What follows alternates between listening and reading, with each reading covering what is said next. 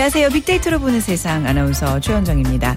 전 세계에서 삶의 질이 가장 높은 나라 뭐 예상은 했는데요. 스위스인 것으로 조사됐습니다. 조사 대상 86개국 중에 아시아에선 일본이 13위로 가장 높았고요. 한국이 31위, 싱가포르가 34위에 올랐습니다. 영국 일간 인디펜던트지가 세계 최대 도시 국가 비교 통계 사이트 넘베오를 인용해서 발표한 내용인데요. 한국은 구매력 지수 24위, 안전지수 3위, 의료의 질 12위, 또 소비자 물가 16위로 상 위에 속했고요. 하지만 소득 대비 부동산 가격 비율은 41위, 통근 시간은 50위였습니다. 뭐 세계 31위 중위권의 순위가 좀 아쉽긴 하지만요. 그래도 뭐 안전지수라든지 의료의 질 좀 높은 편이니까 안전하고 의료의 질이 높은 나라란 뜻이겠죠. 근데 이번 메르스 사태를 겪으면서 좀 안타까운 점이 많습니다. 하지만 많은 분들의 희생과 노력이 있는 만큼 더 이상의 확산이 없기를 오늘도 간절히 바라는 마음입니다. 자, 빅데이터로 보는 세상 대중문화를 읽다 시간 마련돼 있고요. 요즘 어 문자 메시지 보내 실 때 왜 간단히 글자만 보내면 좀 허전하고 성의 없다고 생각하는 분들 계시잖아요. 그래서 이모티콘이 굉장히 사랑을 받고 있는데 이모티콘에 대해서 빅데이터로 분석해 드리겠습니다. 그리고 빅퀴즈 있는 날 푸짐한 상품 준비하고 있으니까요. 여러분들의 많은 참여 부탁드립니다. 휴대전화 문자 메시지 지역번호 없이 샵 9730, 샵 9730입니다. 짧은 글은 50원, 긴 글은 100원의 정보 이용료가 부과됩니다. 그리고 KBS 라디오 애플리케이션 콩을 다운받으셔서 또 편안하게 문자 참여하실 수 있습니다.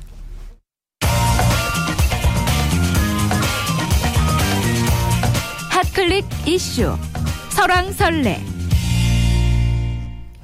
화제 이슈들을 빅데이터로 분석해 드립니다. 스토리닷의 유승찬 대표와 함께하겠습니다. 안녕하세요. 네, 안녕하세요. 네.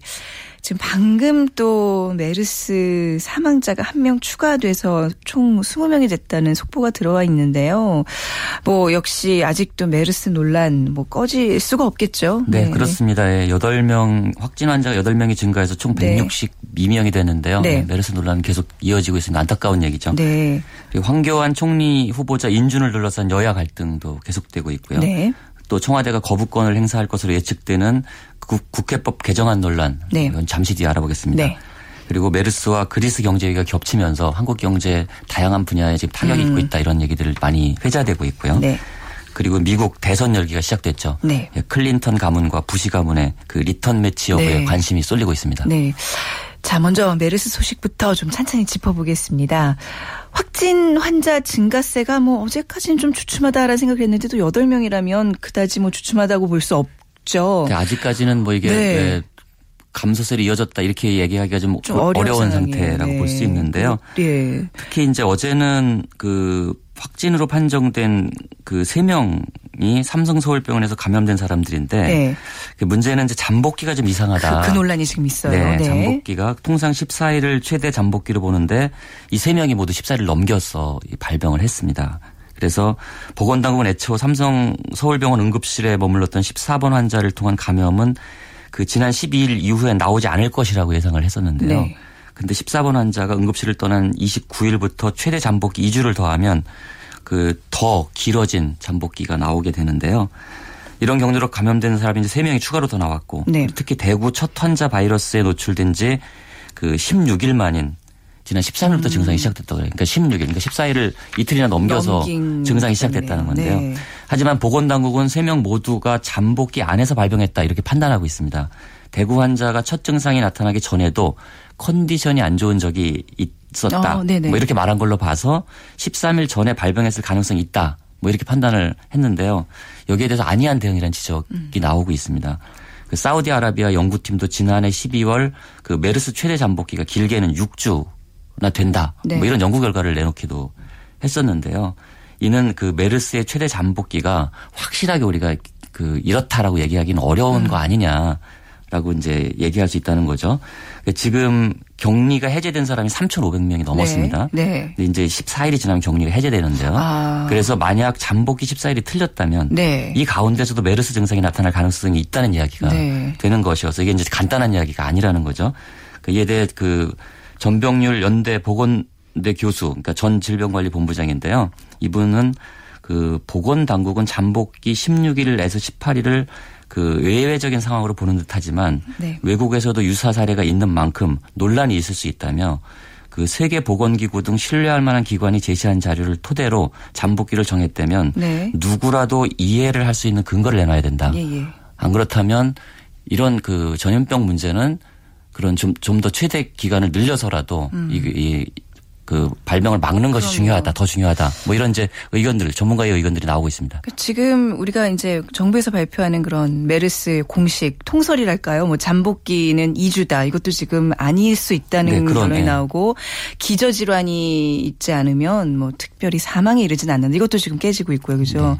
네. 2미터 이내에 1시간 접촉이라는 얘기도 있었는데 뭐 10분만 해도 접촉 10분 접촉만으로도 감염이 되고 4차 감염이 없을 거다. 뭐 지금 여러 명 나타나고 있고 지금 제가 지금 짚고 있는 것만 해도 한두 가지가 아니에요. 뭐 증상이 없으면 전염이 되지 않는다. 그렇지 않다는 거 밝혀졌고 아 이거 진짜 점점 더 이렇게 혼란에 휩쓸게 되는데요. 이거 그러니까 이거는 누가 네. 뭐 이걸 잘못 판단했다고 해서 그, 그것이 예, 꼭 예. 잘못은 아니지 않습니까? 네네. 이것을 공개하고 그 상황 변화에 능동적으로 대응하려는 이런 태도가 더 중요한 것 같습니다. 네네 어떤 이런 공식이 깨졌을 때 좀 더 이렇게 정말 공개적으로 이거를 좀 얘기를 해주는 게 좀 좋다는 생각이 드는데 아무튼 네, 좀. 답답합니다. 네. 자 그리고 국회법 개정안 얘기 오늘 좀 더 해볼 텐데요. 박근혜 대통령 의 거부권 행사 이야기가 이제 나오면서 뭐 좀 또 굉장히 뭐 공방이 오가고 있어요. 상황 좀 정리해 주시죠. 네, 국회법 개정안 뜨겁습니다. 네. 네. 정의와 국회의장이 중재안을 냈죠. 네. 그 요구한다를 요청한다로 수정한 건데요. 이거는 강제성을 좀 완화했다. 뭐 음. 이런 취지로 이제 그 문구 수정을 해서 정부로 이송을 했습니다. 네. 그래서 공이 이제 청와대로 넘어갔는데요. 근데 청와대가 그 거부권 행사 방침을 굽히지 않고 있는 것 같습니다. 그런 단, 단 한 글자 고친 것으로 이 개정, 이 뭐가 됐다고 볼 수 없다. 네. 뭐 이게 청와대 입장인 것 같고요. 근데 이 이런 게 굉장히 심각하지 않습니까? 네. 원래 이제 이 거부권이라는 거는 네. 여소야대 전국에서 대통령이 고육지책으로 할 수 있는 음, 건데 네네. 이번 상황은 좀 특이합니다. 음. 여대 야소 아닙니까? 네. 여당이 더 큰데 여당이 합의한 법안을 대통령이 거부권을 행사해야 되는 상황이 네. 온 거라서 정치적으로 부담이 훨씬 더 클 수밖에 음. 없는 상황인데요. 어, 국회법을 둘러싼 어떤 정치적 파국을 막는 최상의 시나리오는 그 청와대가 중재안을 수용한 뒤 이제 의결 공포하는 거 아니겠습니까? 근데 이럴 가능성이 거의 없다는 것이 이제 관계자들의 얘기예요. 네. 청와대 관계자가 16일 국회법 개정안 관련해서 한 글자 고쳤던데 달라진 게 없다 면서 거부권 행사 방침을 강력하게 시사한 바 있고 네. 행사 시기에 대해서는 아직 결정된 바 없다. 뭐 이렇게 얘기를 했습니다. 네. 또 뭐 이제 아주 심플하게 생각, 간단하게 생각해 보면 합법적 절차에 의해서 국회법 개정안이 마련됐고 대통령도 이제 헌법에 의한 그 권한으로 거부를 할 수도 있다 이런 건데 이게 왜 그렇게 문제가 되는 건지 약간 좀 이해가 안 가거든요. 일단 네. 어. 이 대통령이 이제 네. 이번 개정안에 대해서 거부권을 행사한다면 국회 이후에 이제 73번째, 네. 73번째 거부권 행사가 되는 네. 거거든요. 그동안도 이제 많은 거부권 행사 왔단 그렇죠. 노무현 정부 때 여섯 건의 거부권 행사 네. 됐었고요. 이때는 이제 여서야 되고 아까 음. 앞서 말씀드린 네. 대로 이명박 정부 2013년 1월에 여야가 합의한 그 대중교통 육성 및 이용 촉진법에 대해서 이명박 대통령이 거부권 행사한 적이 있습니다. 네. 이때는 이제 그 음. 이때도 이제 여대 야소였죠. 네, 네. 근데 이때는 그 정부가 별도의 택시 지원법 추진의 의사를 밝혀서 대체 네. 입법을 해서 별다른 충돌 없이 네. 지나갔는데 이번엔 좀 다릅니다. 음. 여당 내에서 친박과 비박의 가시도친 설전이 일어나고 있고요. 네. 실제로 거부권을 행사하게 되면 갈등이 이제 뭐 급, 크게 이제 전개될 것으로 예상이 되는데요.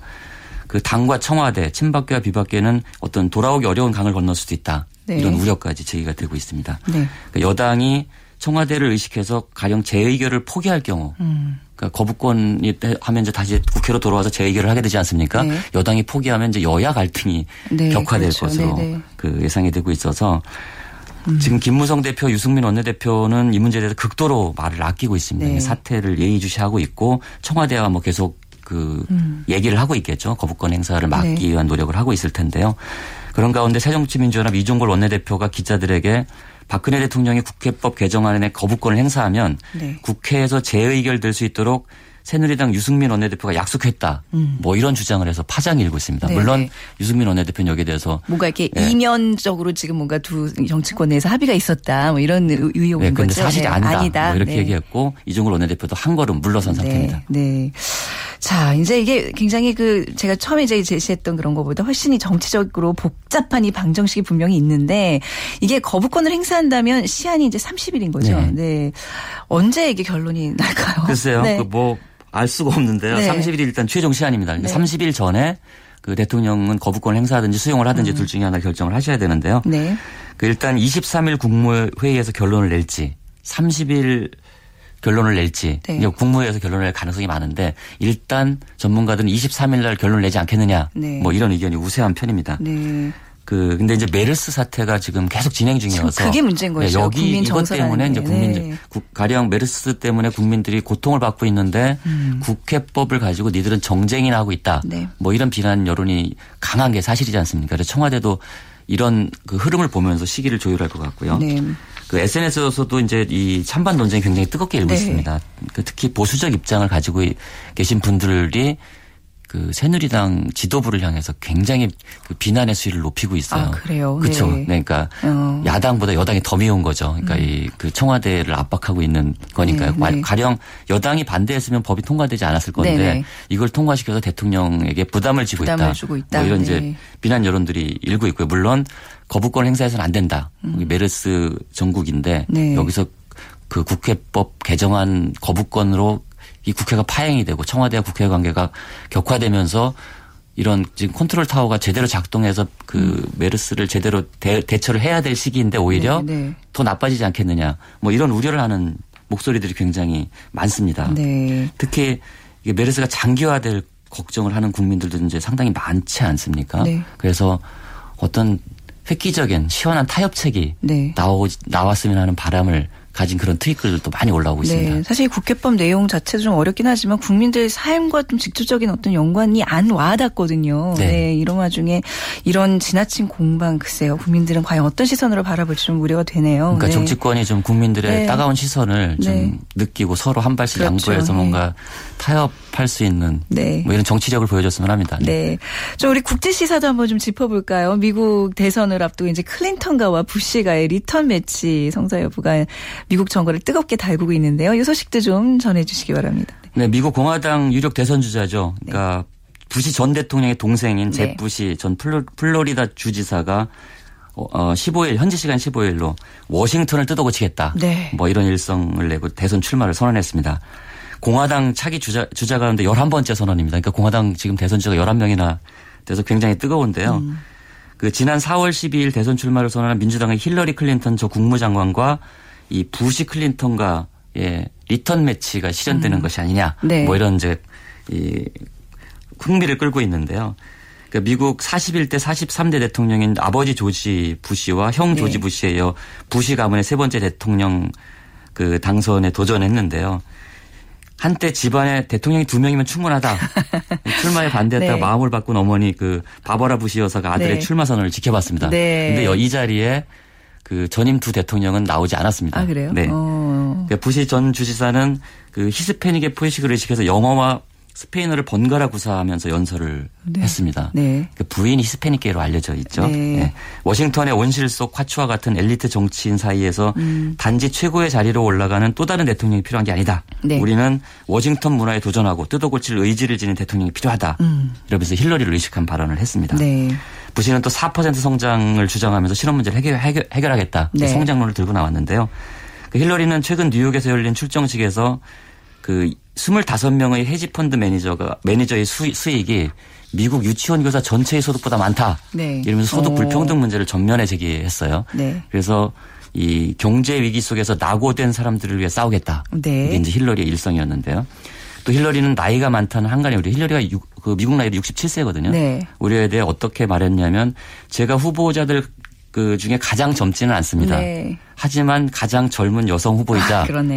첫 번째 할머니, 할머니 후보라는 재치 있는 멘트를 해서 화제를 모으게 네. 됐습니다. 과연 미국 국민들은 과거 퍼스트 레이디를 찍어줄지 부시의 3부자를 선택할지 이게 2016년 대선을 앞두고 이제 네, 아마 그렇습니다. 최대의 네. 미국 정치 이벤트가 될 텐데 계속해서 또 이 시간을 통해서 이렇게 전해드리도록 하겠습니다. 오늘 말씀 잘 들었습니다. 네, 고맙습니다. 네, 스토리닷의 유승찬 대표와 함께했습니다.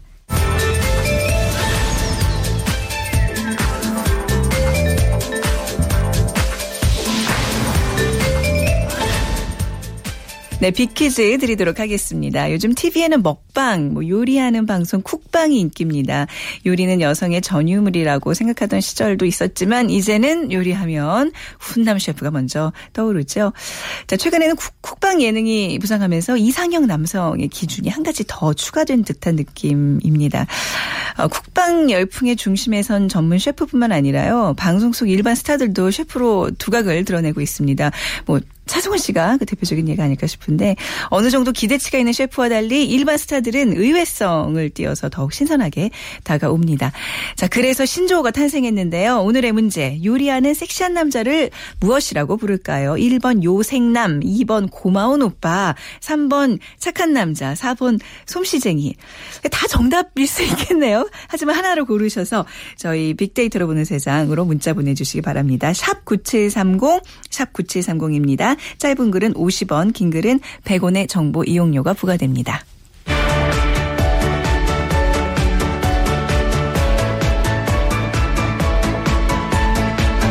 빅데이터 대중문화를 읽다.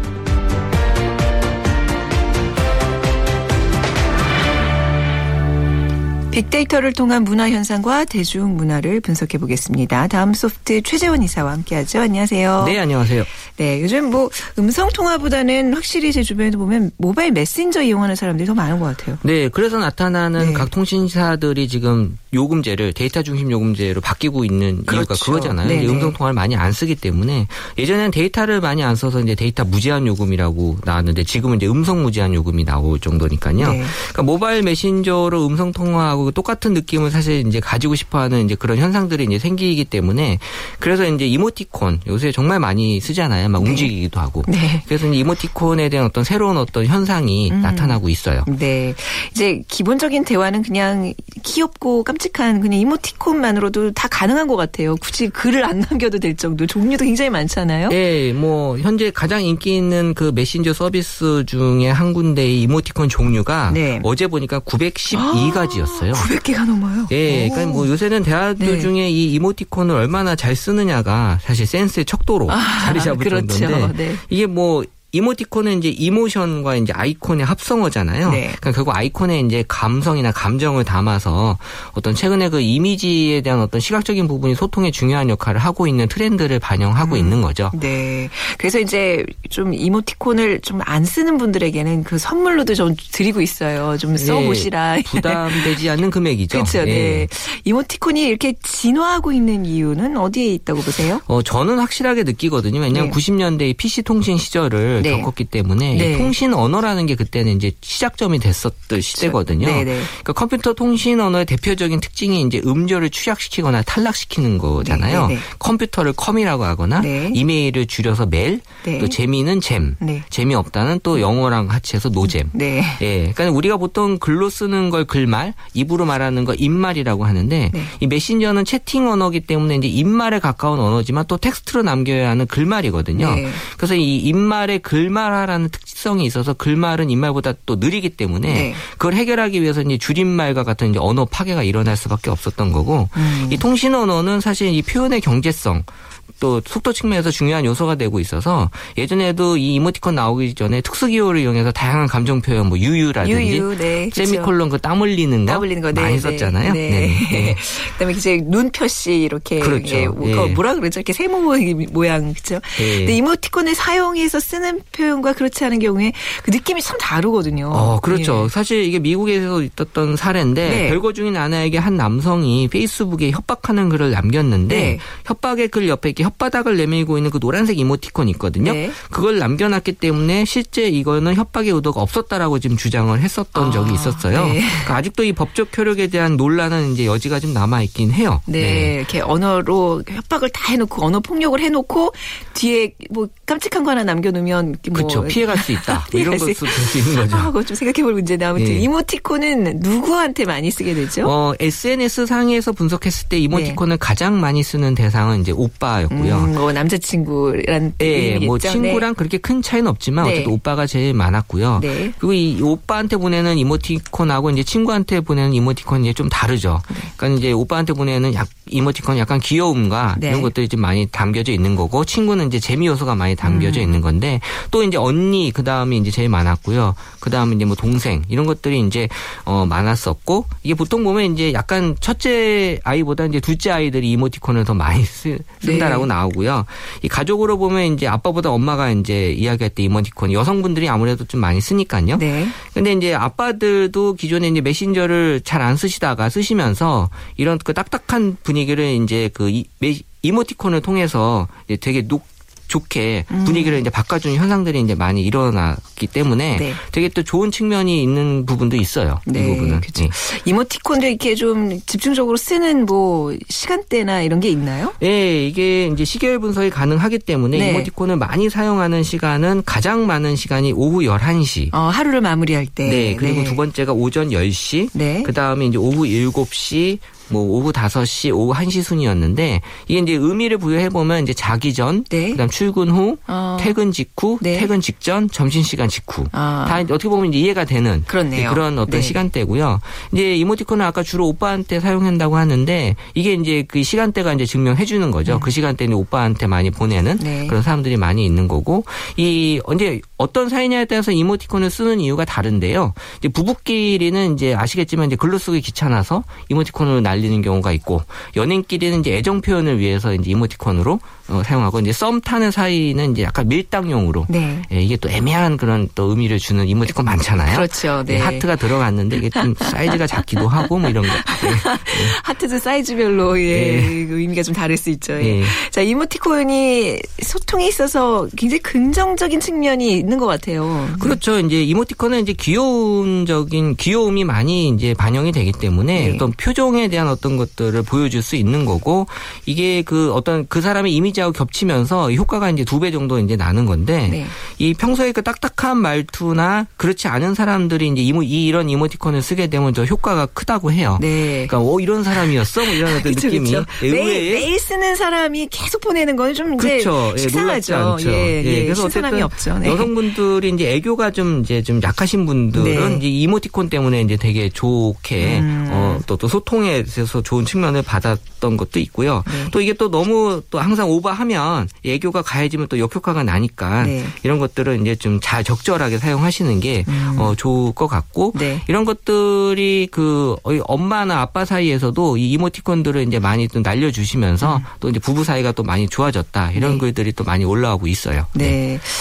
그 어떤 이모티콘들이 요즘은 인기예요? 어, 요새 이모티콘이 상당히 유행에 민감해져 있어요. 네. 그래서 사실 그 어떤 의미냐면은 이게 요때만 쓸 수 있는 이모티콘이 많이 있다는 거죠. 그러니까 아무래도 이게 또 상업적인 측면이 강하기 때문에 그래서 이제 무료로 제공하는 이모티콘에 대한 관심이 이제 조금씩 줄어들고 있고요. 네. 새롭게 출시되는 이모티콘에 대한 관심이 이제 SNS상에서 보면 높아지고 있는데 네. 또 요새 뭐 아이돌이나 그 인기 연예인들이 이모티콘으로 또 제작이 돼 있어서 네. 약간 뭐 상업용적인 측면이 있지만 이제 이런 것들이 인기가 많고 저한테 메신저 보내는 분 중에 가장 이모티콘을 많이 쓰는 분이 저희 작가님이 세요. 우리 작가님인데 네. 거의 무료 이모티콘을 주로 쓰셔가 보내갖고 그, 좀 없어 보이죠. 제가 가끔 네. 이제 유료를 사서 보내드리는데 네, 네. 그러면 계속 또 그것만 쓰세요. 아. 다음 선물 보낼 때까지 계속 쓰셔서 제가 또 무언의 압박이죠. 예, 하나 또 선물해 달라. 현상이 있더라고요. 좋은 작전인 것 같아요. 그러니까. 네.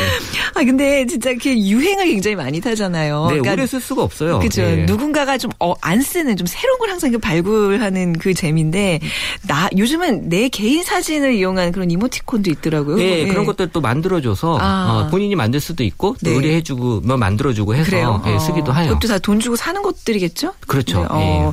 근데 이모티콘이 생각보다 굉장히 뭐 싼 싸다면 쌀 수 있고 또 한 몇 몇천 원 하잖아요. 그래도 예, 여기 예. 뭐 2천 원 정도 뭐 좀 많은 건 3천 네. 원짜리도 있는데 네, 부담스러워하는 분들도 계시고 이 가격을. 그러니까 그게 네. 이제 뭐 어떤 금전적인 측면에서보다는 이거 돈 주고 사야 되나라는 그런 어떤 자기 심리적인 그 측면에서의 그 저항인데 음. 네. 이모티콘에 대한 가격에 관심이 높아지고 있기 때문에 네. 많이 구매 지금 하고 있는 거예요. 네. 그러니까 이모티콘 이게 2천 원 주고 내가 이런 그 느낌을 받을 수 있다면 사실 어떻게 보면 또 좋은 어떤 네. 그, 어, 방법일 수도 있는 거니까. 그러니까 이모티콘이 현재 그 캐릭터 산업의 지금 일환으로 돼 있어요. 음. 그러니까 온라인에서 그 소통하는 이모티콘 캐릭터 것들이 지금 오프라인 매장으로 지금 다 나와 있거든요. 어, 네, 그렇더라고요. 네, 그래서 네. 요즘 그 키덜트라고 하는데 이 키덜트가 사실 어른들이 이 동심으로 이제 돌아가서 사실 어른들이 사실 관심을 가지면 이제 살 수 있는 거잖아요. 네. 아이들이 관심이 갖고 있는 거하고 이 수준이 다르기 때문에 이런 어른들이 이 키덜트에 대한 어떤 인기가 높아지면서